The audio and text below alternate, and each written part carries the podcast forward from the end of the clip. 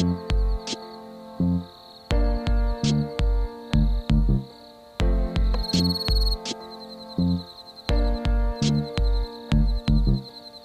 y'all. I'm Justin. And I'm Kim. Welcome to Cowboys Like Us, the podcast where we talk about Taylor Swift and her music. Yeehaw.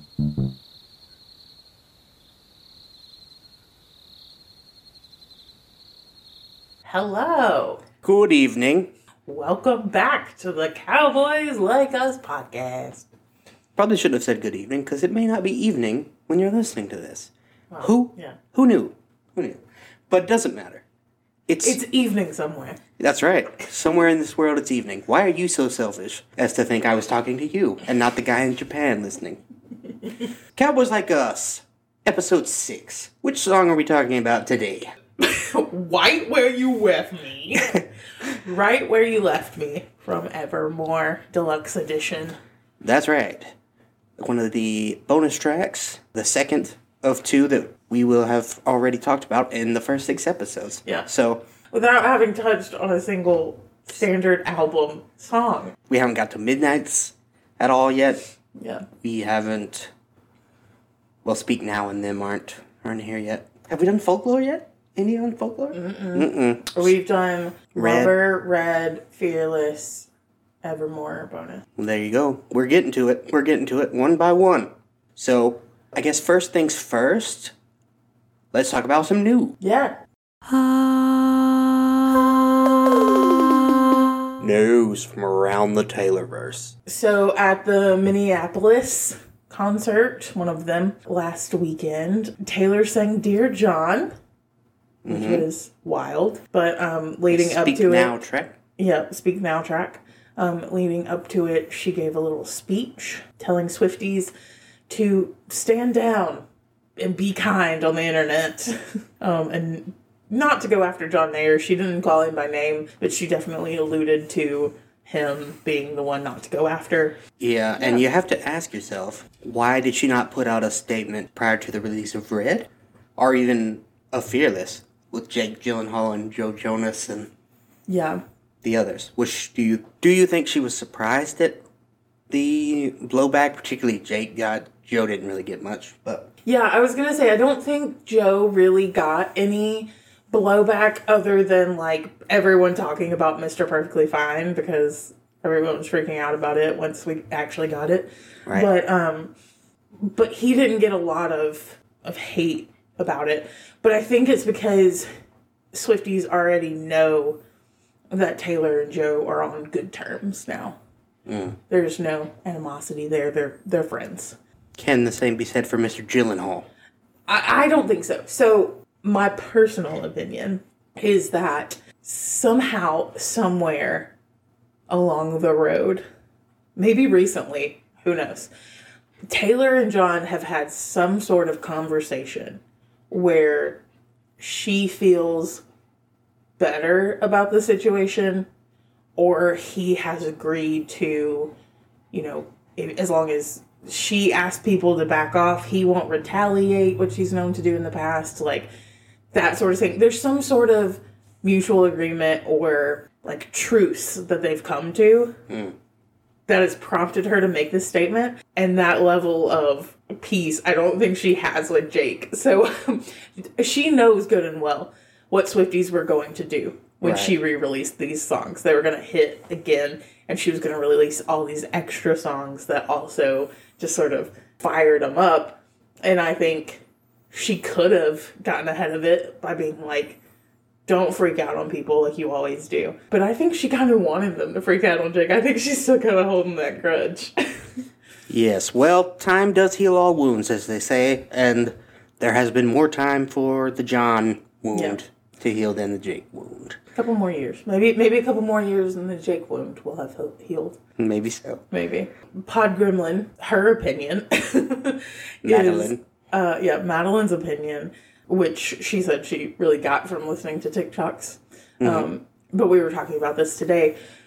Is that uh, she's trying to protect herself from. It's like a trauma response. She's trying to protect herself preemptively because he is known to kind of lash back about, you know, in the media and stuff.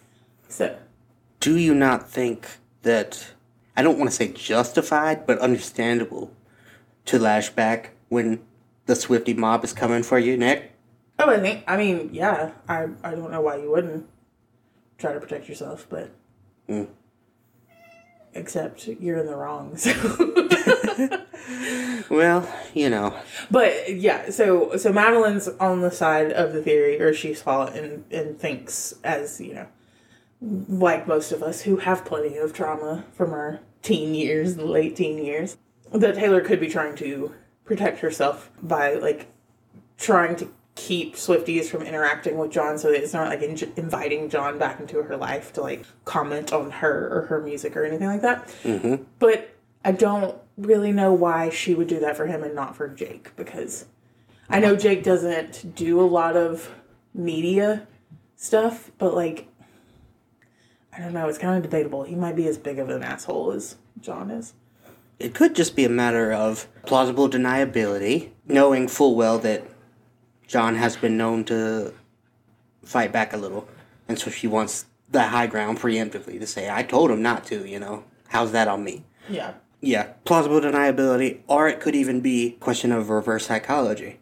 Tell people, oh, you know, I'm over it, don't attack John, knowing full well that they're going to anyway, and the fact that you even mentioned it is gonna make them go harder, which they have done, have they not? It's made for some very funny. I don't even really know how to phrase it, but like the workarounds that Swifties have found to be like, I'm not bullying you on the internet, but I'm also bullying you on the internet. It's been really hilarious. People have been commenting a lot of crazy stuff on his Instagram posts and things. At one point after Midnights came out, which this is not in relation to what she said or recently, but I did see a clip earlier on TikTok that after Midnights came out, or I guess the, at least the 3 a.m. version, but they all came out at the same time. John was playing a show and he was like too scared to go on stage because part of the crowd was like screaming the lyrics to Woulda, Coulda, Shoulda at him. Oh, wow. But anyway, they've been wild on his Instagram, leaving comments and um, just, yeah, off the wall. They're really off the wall. Well, that's unfortunate. We'll see what happens when the album comes out. I assume it'll ramp up to 15 out of 10, but we will see. Uh, in other news, speaking of Minnesota, Minnesota is home to a professional football team you may have heard of called the Minnesota Vikings. And they play at the stadium where Taylor's shows have been at in Minneapolis. And apparently some Swifties who have also attended Vikings games said that the Taylor concert was way louder than the Vikings games they've been to.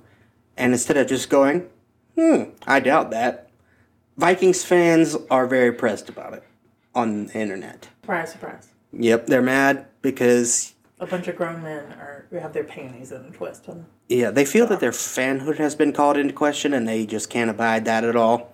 So there's been a lot of backlash about, oh no, you know, y'all don't know what you're talking about, and Taylor Swift's bad at music, you know, like she's not like the Beatles, you know, back in my day, shit used to be so good or whatever, but nowadays it sucks. I cannot stand when your only defense to like Swifties saying anything in this case they weren't saying anything bad. You just got offended by it. But if they say anything at all they just mention taylor swift and they're like well taylor swift sucks anyway. Like that's not a good defense. Get a better defense. Yeah, it's it's not good. I think it's a, I think it's a lot of misogyny, and I think it's a lot of generational sort of animosity because boomers just can't abide young people at all on any level, particularly teenage girls.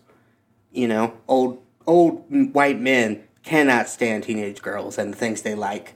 They think they are shallow and stupid and somehow lesser than by default because teenage girls like I would like to point out though that the Beatles got the same reaction because of all of the fanfare around them, and now that's like all old men like, like my dad. They're like, "Oh, we love the Beatles," but it's like back then they were a boy band for a bunch of girl fans who would faint. Yep. At first, you know, but but then they got good though, you know. Then they got good once they discovered acid or whatever. Yeah. Yeah, it's it's stupid. Let people like what they like, and you like what you like. We don't have to fight about stupid shit like that. No. How many times we got to tell y'all about that? And why? Why does it even matter? It Who was doesn't. the loudest in the stadium? Yeah, it's not like they measured it anyway. It's just Nobody's opinion, winning an award for loudest crowd at a stadium. and it's all Minneapolis anyway. So it should just be like, look how good Minneapolis is. You know, we out here representing Minneapolis. Yeah, I don't know. It's stupid. It doesn't matter. They need their panties changed exactly. because they've shit them, and uh, yeah, it's gross. Let people like things. You don't have to like it. It's fine. What else? Oh yeah. So on the Billboard Artist 100 chart, which was a chart that Billboard made back in 2014, to try to figure out which artist is having the best week overall by combining their album charts and their various singles charts as well. And Taylor was number one this week, and that puts her at 70 weeks at number one. Not consecutively, but overall. And Drake is second with 37, so she's almost doubling him. Yeah, I was gonna say it's gonna be pretty hard for somebody to surpass her on number of weeks at number one. Yeah, it's a it's not a not a chart that's been out long, only nine years, but Yeah. she's already out to a big big lead and showing no signs of stopping. So she might have that record for a long long time. What else? Taylor was invited to join the Academy of Motion Picture Arts and Sciences, the Oscar people. Oh, heard of it? people. They are actively trying to add more women and people of color. Yes, I remember the Oscars so white Yep. debacle.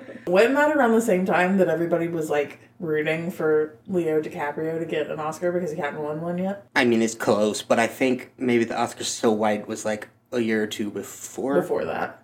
the Leo started. push. I just kind of have those tangled in my mind. Taylor submitted All Too Well, the short film, for Oscar consideration, and her song Carolina from Where the Crawdads Sing was also considered, but neither got a nomination. That's very sad. Yep. No nominations, certainly no wins, and yet the Academy wants her as in as a voter. Yeah, Interesting choice. yeah. I assume she'll accept. I've not heard confirmation of that as of this recording. Yeah. I feel like, I mean, if it was me, I would. Yeah, I mean, hell, why not? That's a cool thing to put on your resume. Yeah, Not that she needs a resume, but still. right. Also, CNBC is uh, doing some pearl clutching because apparently Swifty bombs are taking their daughters to see Taylor Swift, and that just has upset CNBC, the esteemed CNBC people. They are concerned that Swifty parents are passing down their parasocial relationships with Taylor onto their children. For those who may not know, a parallel parasocial relationship defined as a one-sided relationship formed when one party extends energy, interest, and time, and the other person does not know they exist. uh, so yeah, basically being a diehard fan of anyone Yeah. or any team or any anything that you are not directly a part of would potentially qualify as a parasocial relationship. So yeah, we've kind of talked about that a little bit. We haven't called it by that name, I don't think, but with the whole Taylor's a celebrity, she's not your friend, don't go after her. Her enemies, they're not your enemies because you're not her friend. You like her music, you know, Yeah. she doesn't know you. So I think they do have a little bit of a point uh, insofar as the like super rabid Twitter Swifties who are just coming after everybody all the time. They're probably uh, not in a super good place. Yeah, well, okay, so taking yeah, parasocial relationships are, are weird, and some people do take them too far, um, including a certain subsection of tw- of Swifties. But I think taking a kid to the Taylor Swift concert isn't necessarily like forcing your parasocial relationship with her onto the kid. I disagree with that, mostly because, and let's bring it back to the Beatles and dads and mm-hmm. old farts liking the Beatles, like my dad. Some of these kids just grew up listening to Taylor Swift because their mom was really into Taylor Swift, Right. or their dad, or whoever, their aunt, their you know, big sister. They grew up listening to her music because someone around them was into into them. So they also could be fans, even if they're like four or five years old. Like we talked about the other day how at four years old I was a huge Savage Garden fan. And my mom's like, I don't even know where you heard this music. Like we don't even listen to this, but I I loved their song and I knew one of their songs by heart.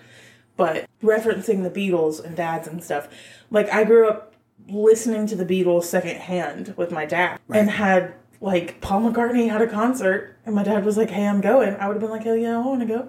Right. Totally. Yeah. It feels very sort of late 1950s, early 1960s, sort of pearl clutching, like, oh, you know, these kids with their rock and roll music, they're going to destroy this country. Are similar to like the 90s with the, all these kids and their violent video games, you know? Old people just hate fun. Yeah. They hate it. They can't stand it. They see it, they freak out. It's very similar, I think, to the uh, to the Vikings fans. It's the same same exact energy, just trying to come at it from a more intellectual, mm-hmm. pseudo intellectual place. you know, oh no, won't someone think of the children? Like their mental Yeah. health is bad because of the Taylor Swift. Their mental health is bad because we live in late stage capitalism in a crumbling empire that half the population is determined to pretend everything is fine. And yeah, it's not Taylor Swift's fault. That's all. It's not Taylor Swift's fault. No, and I don't think you would find a single child like and we're to consider children like under the age of 13. I mean, they're still minors at that point, but I'm just saying like if we're to categorize an actual child in this scenario, I would say under the age of 13. You're not to find a child under the age of 13 at a Taylor Swift concert who's there against their will. Right. Like, I dare you to survey them and survey to survey them and see which ones are there because they didn't want to be there, but their mom said they had to come. Like, I bet every single one of them wants to be there and knows all the lyrics, is screaming, you know, the songs. Right. Yep. It's much ado about nothing, using Taylor's name to get clicks, like always. Yeah. I thought you were better than that, CNBC. I did. I thought you were. Alas, onto a new segment that I'd like to call Chart Watch, where we check in and see how Taylor's stuff is doing on the charts right now. And on the Billboard Hot 100, the singles chart, Taylor currently has three songs charting. Karma, the version featuring Ice Spice, is at number 7, down from its peak, which was number 2. Antihero is at 12. It peaked at number 1. And Cruel Summer is currently at its peak at 18 and presumably will take another jump this coming week, with the label finally officially pushing it as a single. So we'll see how far it goes up the chart. It's going to have to compete with Olivia Rodrigo's new song Vampire, which is apparently really good and also instantly jumped to number one on the Spotify charts. Spotify wants me to listen to that song real bad, and I haven't yet, so I don't know if it's good. I haven't listened to it either. I feel like Cruel Summer is going to have a hard time competing against her new song, mostly because it's a brand new song from Olivia Rodrigo, and our, everybody's already said it's really good. Whereas Cruel Summer has been out for four years, as we talked about, and so everyone you know knows it, and it's a, an amazing song and deserves to be a single. But I don't think it's going to go quite that high. You don't think it's going to get hit number one? I don't think so. Where do you I think it could break top ten, but I don't think it'll hit number one. I think it'll. I'm gonna say top five, and you'll say top ten. Yeah, I'm just playing it safe, but yeah. we'll just guess. Yeah, we don't know. How about the albums chart? How's that looking?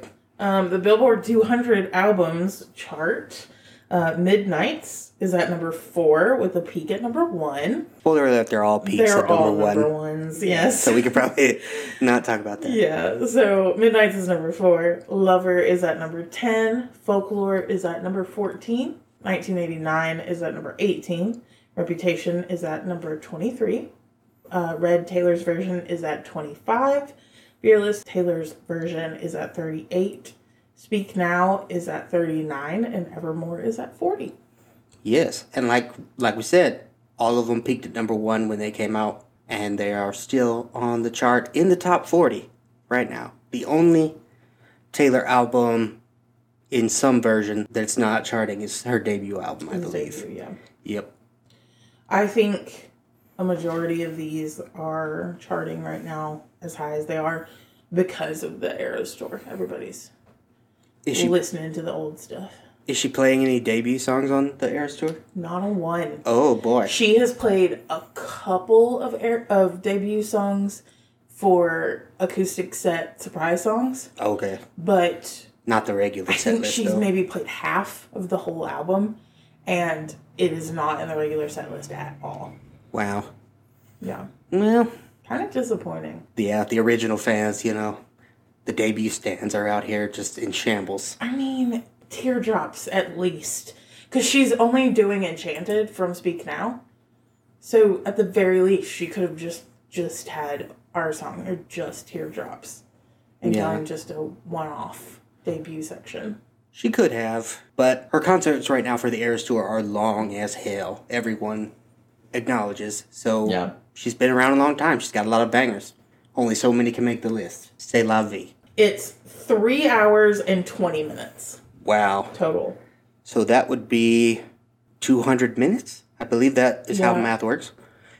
I've um, never been to a show where the headliner played more than 90. So that's impressive. She plays forty-four songs total. Good lord. Yeah, it's crazy. She's on stage from eight p.m. to eleven twenty.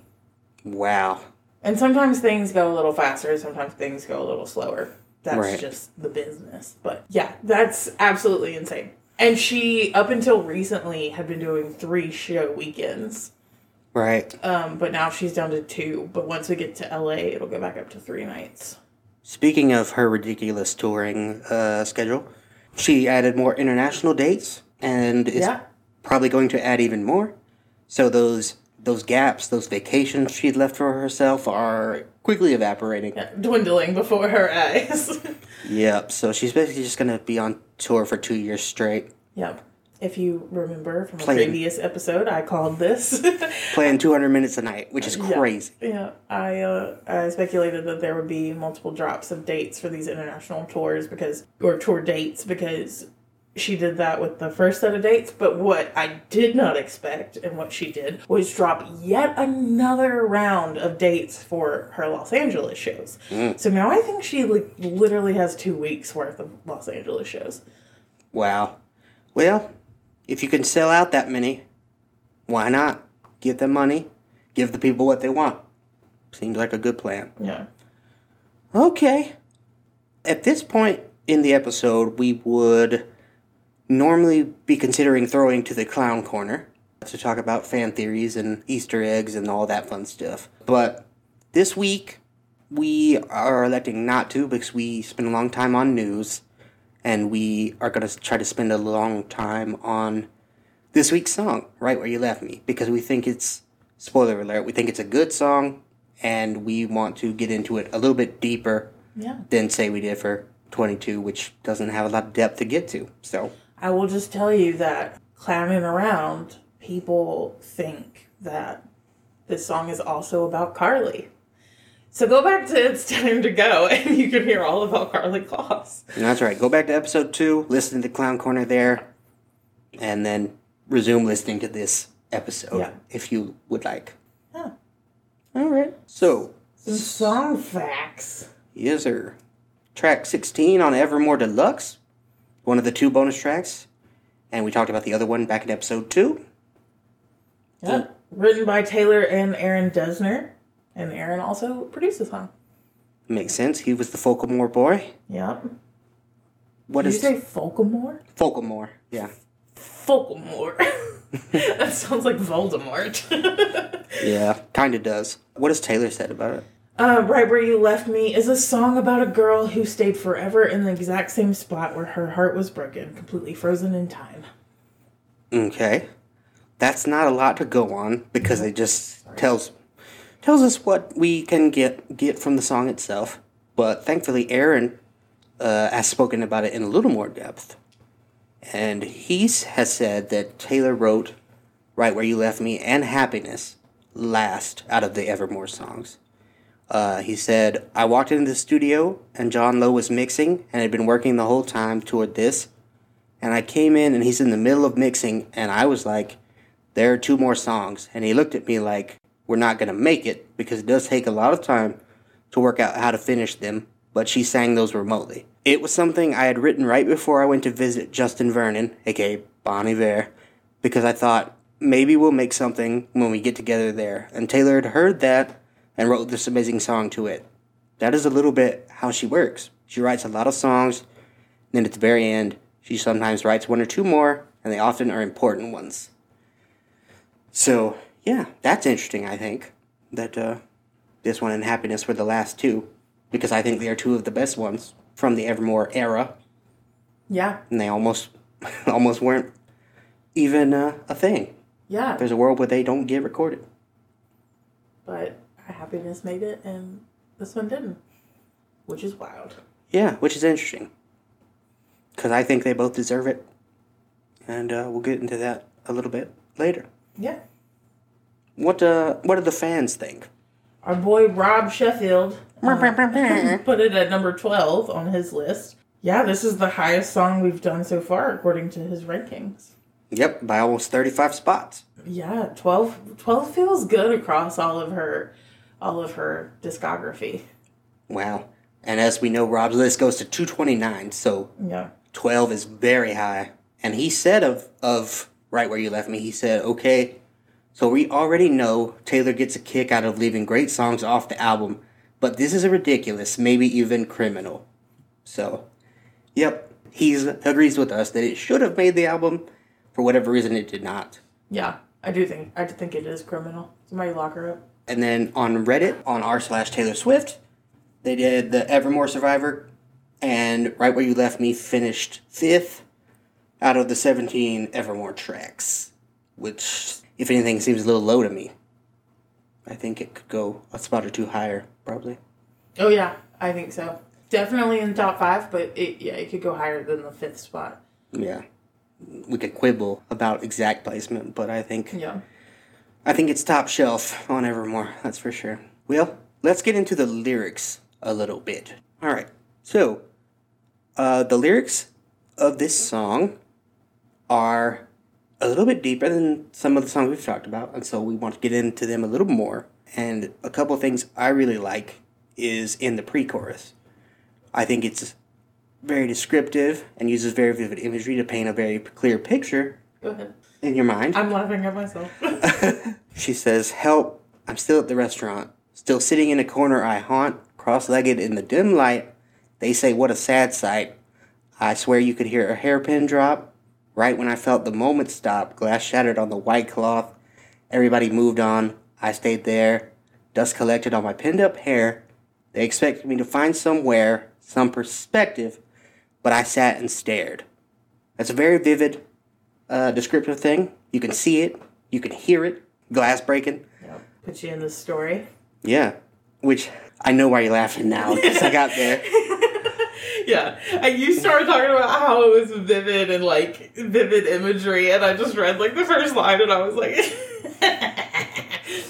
yeah, so she is, of course, not literally trapped there at the restaurant, someone tell my brain that.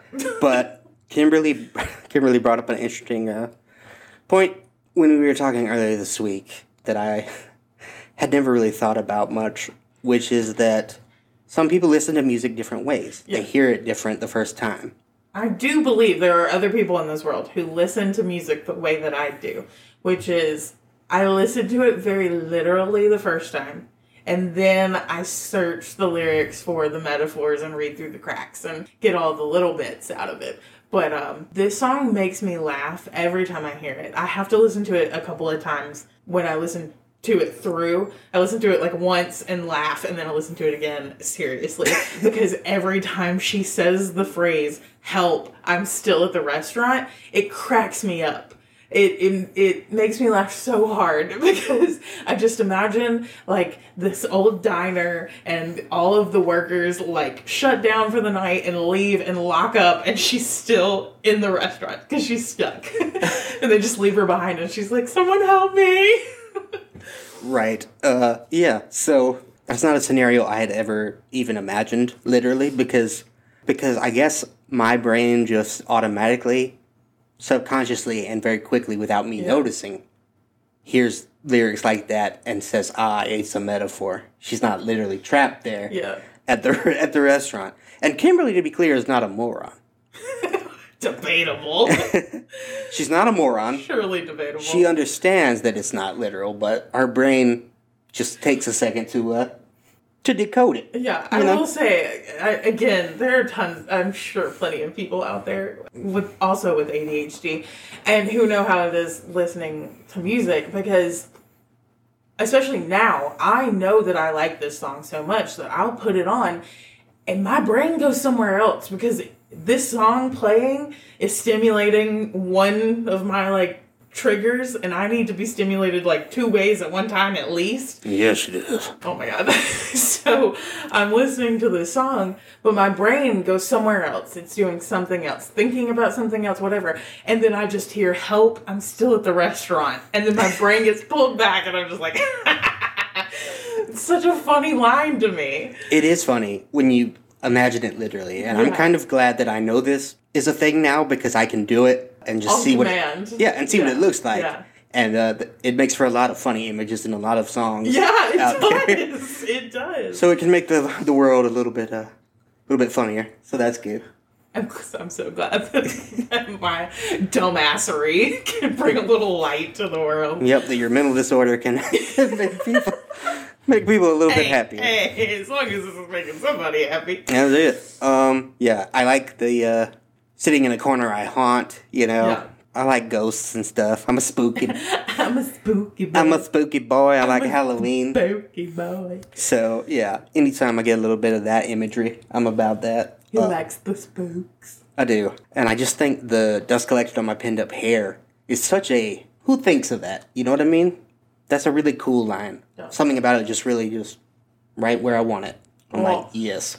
Okay, also again, talking about Karlie, a hairpin is mentioned in this song, which is gay imagery. if she intended it to be. But- Hair hairpin is is Yeah, gay. Hold on, let me look let me look up how how is hairpin gay?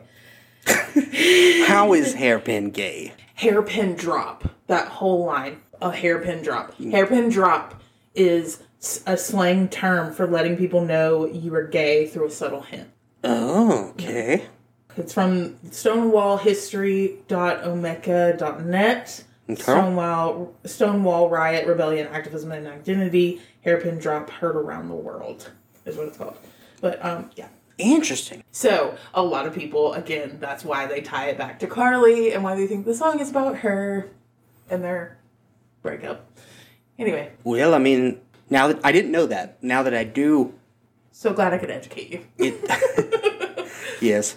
I will say shout out to Madeline because I also didn't know it was a term. Like I didn't learn this today, but I also didn't know this was a this was a term. And then in our discussions about Madeline's beliefs of Kaylor theory and my own beliefs of it and whatever, we discussed this. And then she mentioned it the other day, um, and she was like, "When y'all talk about right where you left me, you're going to talk about the hairpin drop." And I was like, yeah, "I will." so Yeah, I didn't know that, but now that I do, I it is compelling. Yeah. It is compelling. yeah. So, Again, though, it you could make the argument: is she queer baiting, or is she actually queer? Or does she even know Or does that she that even know? phrase Yeah. means that? Because I didn't know it until just now. Yeah. So, I don't know. I don't know. Speaking of heter- heteronormativity, uh, there has been some discussion this week with the fans, the listeners of our podcast, about the gender of the Easter Bunny. Okay, our Instagram poll, the results were the Easter Bunny is Taylor Swift. By the way, Did we put we put up a poll on there? yeah, I showed you it. It was Oh, okay. it was is the Easter Bunny non-binary or is ta- is the Easter Bunny Taylor Swift? Oh, those were the two choices. Yeah, and you were like, ah, yes, the two genders, non-binary and Taylor Swift. That's right, I did say that. Ah, classic Justin man. yeah, I am of the opinion, even more so now than I was last week, that the Easter Bunny is a man. Let me tell you why, Okay, listeners. Let me tell you why.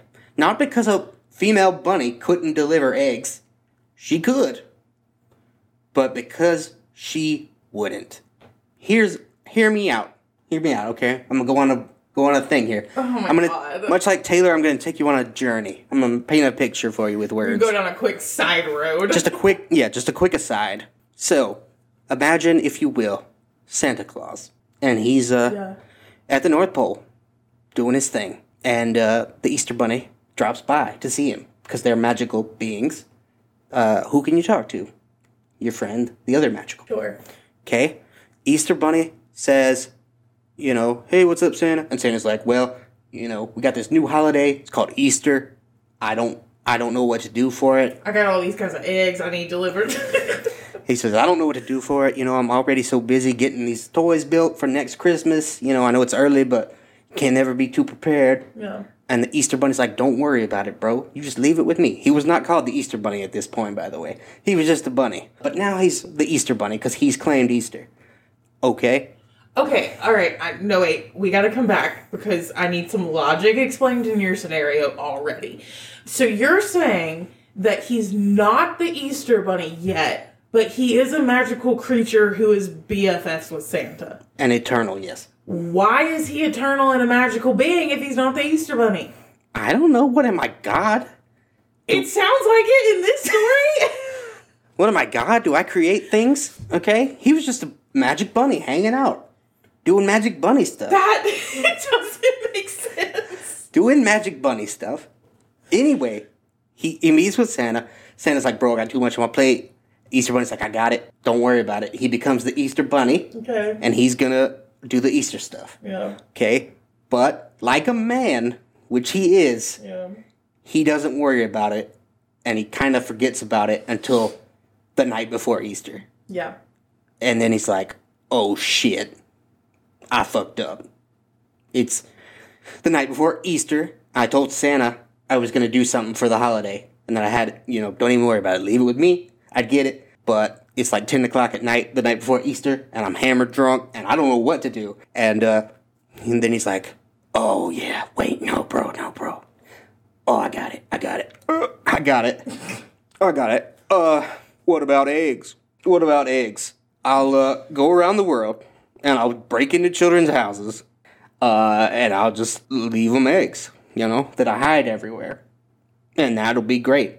And the Easter Bunny's wife is like, that's a terrible idea. I don't think you should do that. And he's like, ah, you know, it's, it's fine. It's fine. It's going to be cool. You know, I'll hide them. I'll hide them. So your theory is that Easter is a shit holiday because he's a man. Mm-hmm. Yeah. It doesn't make sense that there's eggs and a bunny unless the Easter bunny's hammered and what does he have handy? He's got a dozen eggs in his fridge. Okay. And he's like, gotta do something. You know, gotta do something.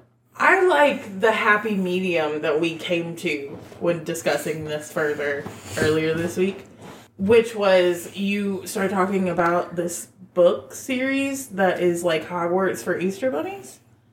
Was that correct? Almost. It's not a book series, it's a movie.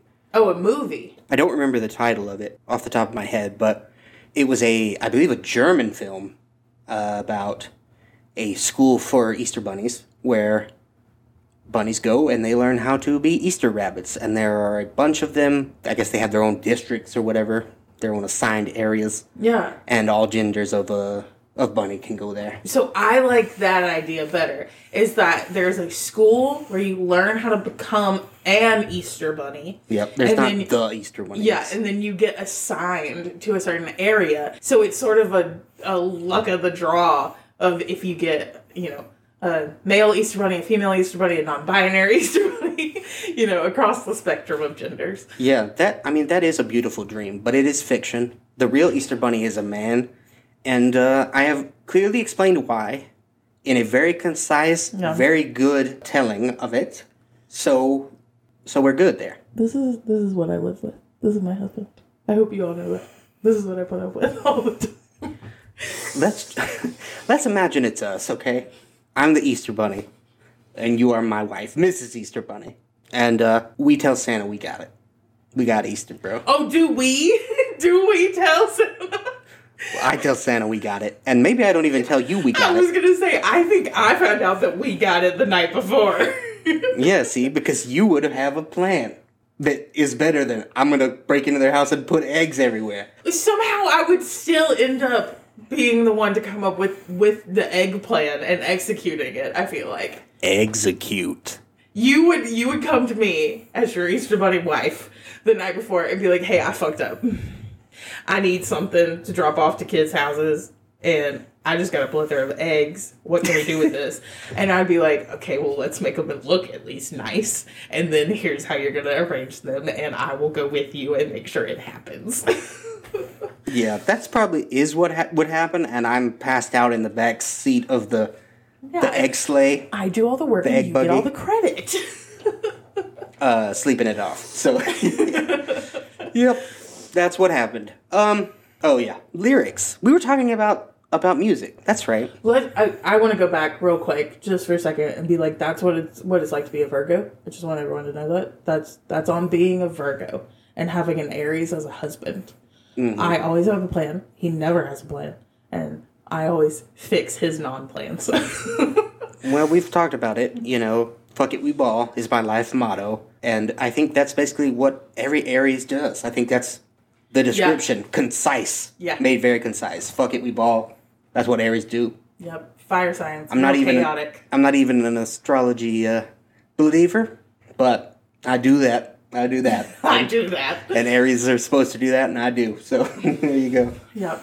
Okay, yes, back to lyrics. Also, one more note, and you can take this out if you want to. Nope, I'm not gonna. But I will tell you that Madeline said that last week when we started on our Easter Bunny Taylor Swift tangent, she did think that you were going to start telling your imagination, like your imagined story of the Easter Bunny mm. on the podcast. And she was like, no, no, no, we're supposed to write a children's book. You can't put it out there. You gotta keep it safe. So, This isn't the one we put in the children's book. no, it's not the one, but I'm just saying she was expecting you to tell the one, and she got worried that you were gonna give away the the story.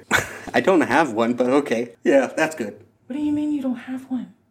An Easter bunny story? The ter- the terrifying Easter Bunny story that you wrote Oh, that that's you right. wanted to turn into a children's. Why do I remember everything and you remember nothing?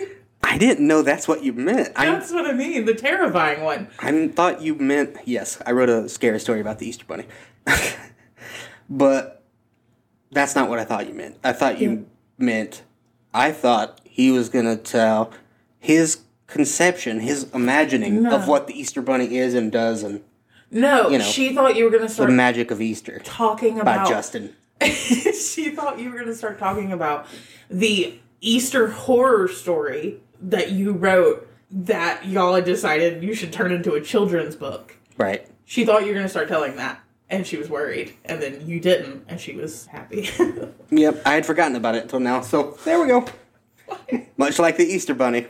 You know, very forgetful. Oh, God. All right, back to lyrics. Another part I like is the second verse, where she says, Did you ever hear about the girl who got frozen? Time went on for everybody else, she won't know it. She's still 23, inside her fantasy, how it was supposed to be. Did you hear about the girl who lives in delusion? Breakups happen every day. You don't have to lose it. She's still 23, inside her fantasy, and you're sitting in front of me. I really like the internal rhyme on uh, 23 in fantasy. I love. I'm a huge nerd with an English degree who likes uh, little little little things like that, Yeah. Uh, and that's what I like. I also think it's fun uh, how she plays with points of view a little bit. She the song is written in first person, like many Taylor songs, uh, from presumably her own point of view, but not necessarily. But the the speaker, the singer, the narrator from their point of view. But in verse two, she steps out uh, into third a little bit and refers to the frozen girl as she and her and uh, all of that. So that's fun. Steps outside to sort of ask the question how does the world perceive me? You mm-hmm. know, I know how I perceive myself. How does the world look at the speaker? So that's interesting. Yeah. Becomes a third person omniscient narrator for just a second and then goes back into first person, which is interesting. She does that in a, a couple of songs. I had that conversation with Madeline too, and we'll probably talk about it more when we get to question. But um, we kind of had a debate over who are the questions for in question. Is she talking to herself or is she talking to someone else? And who is that someone else if it's someone else? So I feel like that's a common common thing she does. Mm-hmm. Yep, she does. And then finally, the final version of the pre-chorus, uh, and into the final chorus, she says, "I'm sure that you got a wife out there, kids and Christmas, but I'm unaware, cause I'm right where I cause no harm, mind my business. If our love died young, I can't bear witness." And it's been so long, but if you ever think you got it wrong, I'm right where you left me. I like the kids in Christmas line. It reminds me of Midnight Rain, Holidays mm-hmm. Peppermint Candy. Yeah. That's a theme, sort of, that she comes back to multiple times. Her former lovers moving on without her and having, you know, perfect little Christmas card lives, Yeah. Which I think is interesting. And we talked about that the other day. Taylor has themes and sort of palettes uh, of aesthetics that she likes to play with, and that's definitely one of them. So I always like to see that. And then my main thing, though, from this section is about the bear witness line. Can't bear witness. So to bear witness is a, a legal term, Right. uh, and it means that you make a formal, nothing but the truth so help you God statement mm-hmm. in a court of law saying that you saw or you knew something and that it is true to the best of your knowledge. Taylor says, If our love died young, I can't bear witness. She can't bear witness. Why? Because she was so impacted, I would argue, by what happened that she almost she is literally unaware, as she says. It's sort of caused a caused a break. She can't really get there in her mind, sort of in denial uh, with what's happened, which is interesting to think about. But of course, it's not meant literally, as she's not literally trapped in the restaurant. Yeah. But that's what what I take it as. And then it also means she can't bear witness because she does not know, does not see uh, something. She's unaware of what the ex is doing now. She chooses not to go follow him on social media or her on social media. Uh, she's sure that he does have a wife and kids and Christmas, but she cannot bear to witness Yeah. that happiness without her. Right. You know what I mean? I I think I like that play on words better. I think that makes more sense to me. I think it's both. I think it's a double meaning, Okay. which is what I was taking a long, circuitous way of saying. Yeah. I think it's a play on words. I think it's a double, uh, double meaning, Gotcha. and I think it's cool. I like that Yeah. line a lot. I, do, I like that. If that is the case, yeah. If that that's what she meant, then I, th- I think that's cool. Yeah, and it plays on the two levels, right? Yeah. The literal level, she is frozen, so she can't bear witness in a court of law. Can't Yeah. go to the court. Can't say anything because she's Yeah. frozen. And she also can't comprehend it because that would require Acknowledgement. Yeah. and thinking and yeah. But she's frozen. But it's over. Yeah. right? And so that's the literal meaning potentially. And then the figurative, deeper meaning is that she knows that he moved on without her, and that's something she carries with her, but she just can't Face it. can't yeah, can't face it. Can't mm-hmm. face it. Which is definitely something that I understand very well because Justin's time in high school was a interesting time. And basically I had a falling out with most of my friends from back then. I didn't like who I was. I didn't like who they were. And uh, I have moved on, or tried to, with my life. But my mom still lives back at home, and she'll run into people that I went to school with at the grocery store or whatever and be like, oh, you know, I saw so and so, and they asked about you, and they said they're doing this, they're doing this. And I have told her a thousand times, I don't want to know that you saw them. I don't want to hear about it. I don't want to know they're happy. Like, I don't want to know. I don't want to know they're sad. I don't want to think about them. I don't want to be involved at all. Yep. I want to put it all behind me yeah. and never think about it again. That's why I don't live there, among other things. But that's a big. Yeah. yeah. So, yeah, I definitely get that. the chance is too great. Yep. They're living their lives. They're happy. I know that on some level. And, you know, on some level, I'm even happy. But I don't want to see it, Yeah. you know?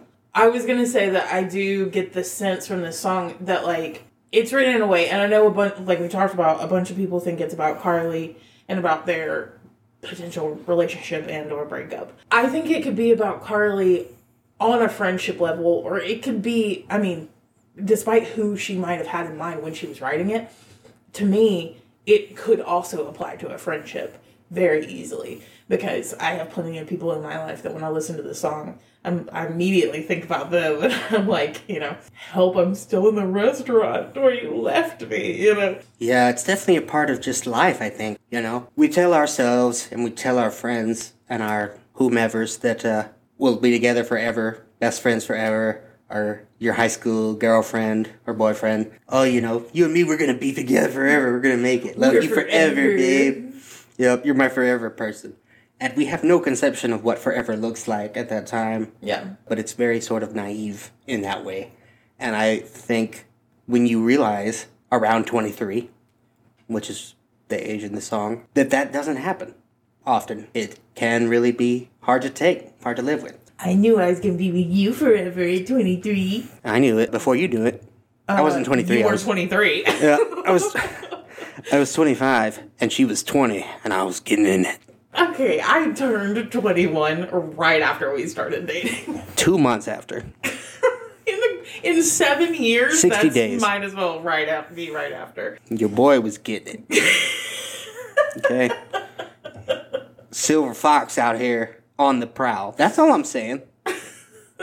She was legal. It's fine. Don't even worry about it.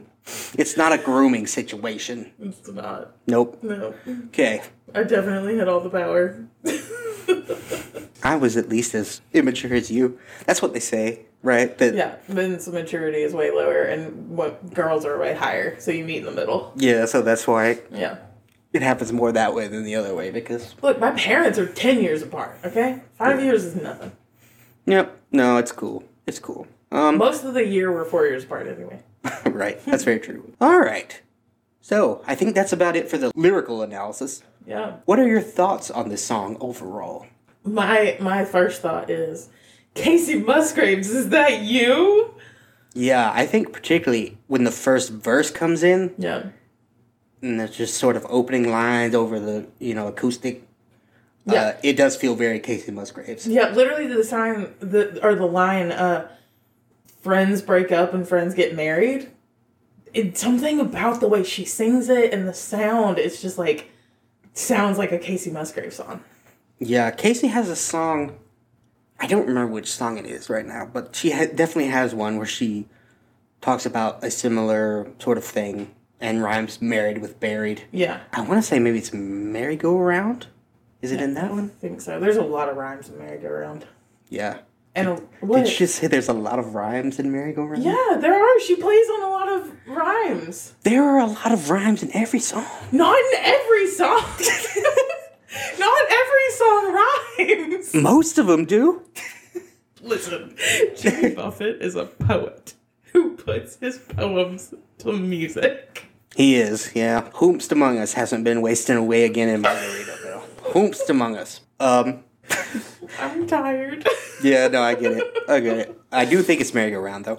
And it, it does remind me of Kacey as well. yeah, the, and I think in my dream world, Kacey gets a feature on this song, and it would be beautiful. I remember that when the Scooter Scott drama, the Big Machine sale, happened, Kacey was in hot water with the Swifties because she liked a tweet by Scooter or Scott or somebody, someone on Team Scoots, uh, and people came for her neck real hard, and then she deleted that that tweet or that like or whatever, took it back. Yeah.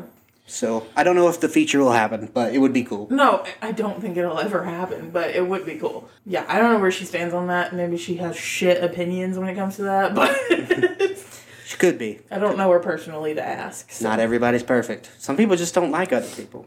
Yeah. Well, that's okay. Yep. They don't have to, like we discussed earlier. That's right. But there are plenty of songs on the Evermore standard track that I would boot for this song to have made the album. There are plenty of songs on the on the standard edition of Evermore that I would boot so that both It's Time to Go and the song can make the album because I think they both deserve it over some of the monstrosities that made it, namely Nobody No Crime. Yep, that'd be first off. get get the sisters Haim. Get them on this song. Put them on this song. It's Heim. It rhymes with Haim. Anyway, put them on this song as a feature. And Sure. get rid of nobody, no crime. Yeah, I mean they're used as like backing vocals anyway. anyway, yeah. So you can put them on any song. Yeah, she did them like she did Lana, and then she gave the more Lana version. So where's our more Haim version? Where's the more Haim version? Haim? Sorry. Yep. Where's the more Haim version? Where indeed. I am glad we don't have it though, because then I'd have to listen to it at least once, and I don't want to. yeah. I don't care how much Haim's in it; it's still a bad song. Yeah, it's definitely in my top 10 tracks, Taylor Swift tracks of all time. you think so? Yeah, I think it's in top 10. Damn, that's wild. I I, love this song. I haven't made out a top ten, but it I haven't either. It might So I would be interested to see where exactly it falls, but I I would am confident enough to say it's in the top 10. all right. And yeah, my last thought that I listed out in the document was just in all caps help, I'm still at the restaurant. Still at the restaurant. Still. What Yep. are your thoughts? First off, goddamn, goddamn, goddamn. goddamn, goddamn. My emotions, man, my emotions. She really, really hits on some deep, deep stuff that we talked about. Very sort of relatable, very human feelings. Whomst among us has not been heartbroken by someone we cared about, moving on without us, you know? Leaving us uh, trapped when we thought we was going to be with them forever. Most of us have, have experienced that or will experience that at some point in their lives. So, yeah, it's tough to listen to on an emotional level because I'm just like, damn, motherfucker out here spitting, you know? It really dredges up all that shit that you don't want to think about. It sure does. It sure does. Yeah, and secondly, it answers the age old question that philosophers have been pondering since ancient Greece. What if the song, The Man That Can't Be Moved, was not ass? What might that sound like? And Taylor solved that conundrum. I'm just here to say, any of the fa- any fans out there of the script band, I see you. You're valid. Are the uh, cherished. are the fans of the script in the room with us right now? yes. They're imaginary. No one likes that band. Nobody. I don't mind the script. That's not a fan. You don't mind them. okay, I used to be a, a pretty big fan. Kimberly is a script truther. I'm not as much of a fan now, but in their heyday, I was a big fan. Well, I was not. So, yeah, that's how I feel. And also, uh, yeah, I agree with Kimberly. How are you not going to put this on the record? And also with our boy Rob. How you not going to put it on the album? That's silliness. Put it on the album, you coward. That's clownery. Yeah. We didn't go to the clown corner, but we didn't need to because Taylor brought the clownery all by herself. Exactly. It wasn't necessary. Clownery. She literally like dropped us off. yeah. And as we know, it was one of the last songs written, along with Happiness. But, you know, if you were thinking, well, maybe it was just too late in the process to add it to the standard album, but we can put it on the deluxe, Happiness made it in. So that theory's proven wrong. Yep, so we can move past that. They could have put it in, they chose not to, and it's crazy. Nobody No Crime is the obvious pick to take out for me Yeah. and put it in there in place of it. And I think it would have made the album a lot stronger. If we want to drop a hot take, I would take Dorothea off and replace Dorothea with one of these. With this Bonus one, or it's time to go. Yeah. Hmm. But like this one first. This would be my first choice. You know, if I could only have one bonus track, make it on. Yeah, it's the Um, better of them. I I I would drop Nobody No Crime first, but if I couldn't for some reason, my second choice would be Dorothea.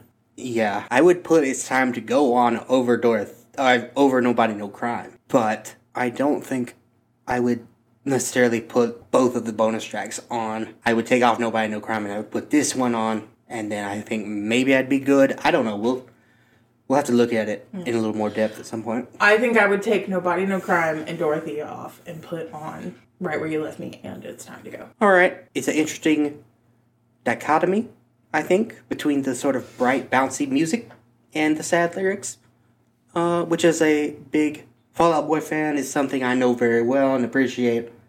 Good times. Okay, what are you going to rate right where you left me? As you all know, we rate each song between 1 and 10. 1 is bad, 10 is good, 5 is mid, and what did you give this one? I ranked it a nine. It's absolutely stunning. Stunning. Stunning. And injustice to the song that I didn't make an album. Or make the album. I have really looked at it a lot this week. I've listened to it several times, and the more I listened to it, the more I liked it. First, I was considering an 8, and then I was like, nope, that's too low. And for a long time, and even right now as I look at it in the show doc, it says 9. And you're like, maybe it's a 10? And I'm like, it's a 10. Wow. Yep, I'm officially giving it the 10, the first 10 of the series. Wow. I think it would have been a 10 if it had made the actual album.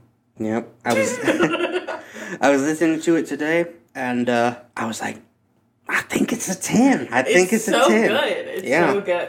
So, I can definitely agree with the 10, but I'm just a little butthurt because it didn't make the standard album. all right. If you want to tell us what you think it is, you can vote in our poll Yeah, on Spotify. on Spotify. or on Instagram. Speaking of polls, the I Forgot That You Existed poll has closed, and it got a 5. Yeah. Yep, officially, just like it was last week. So the I Forgot That You Existed truthers didn't come and save it, so that's on y'all. There is still time for Babe. I don't know what it's sitting on, but you still got a little more time to vote on it. So if you're a big Babe fan, get in there and tin it. Get it in while you can. Anything else you'd like to add before we get out of here? No, I don't think so. All right. Well, thank you all so much for listening. We'll see you next week. Goodbye.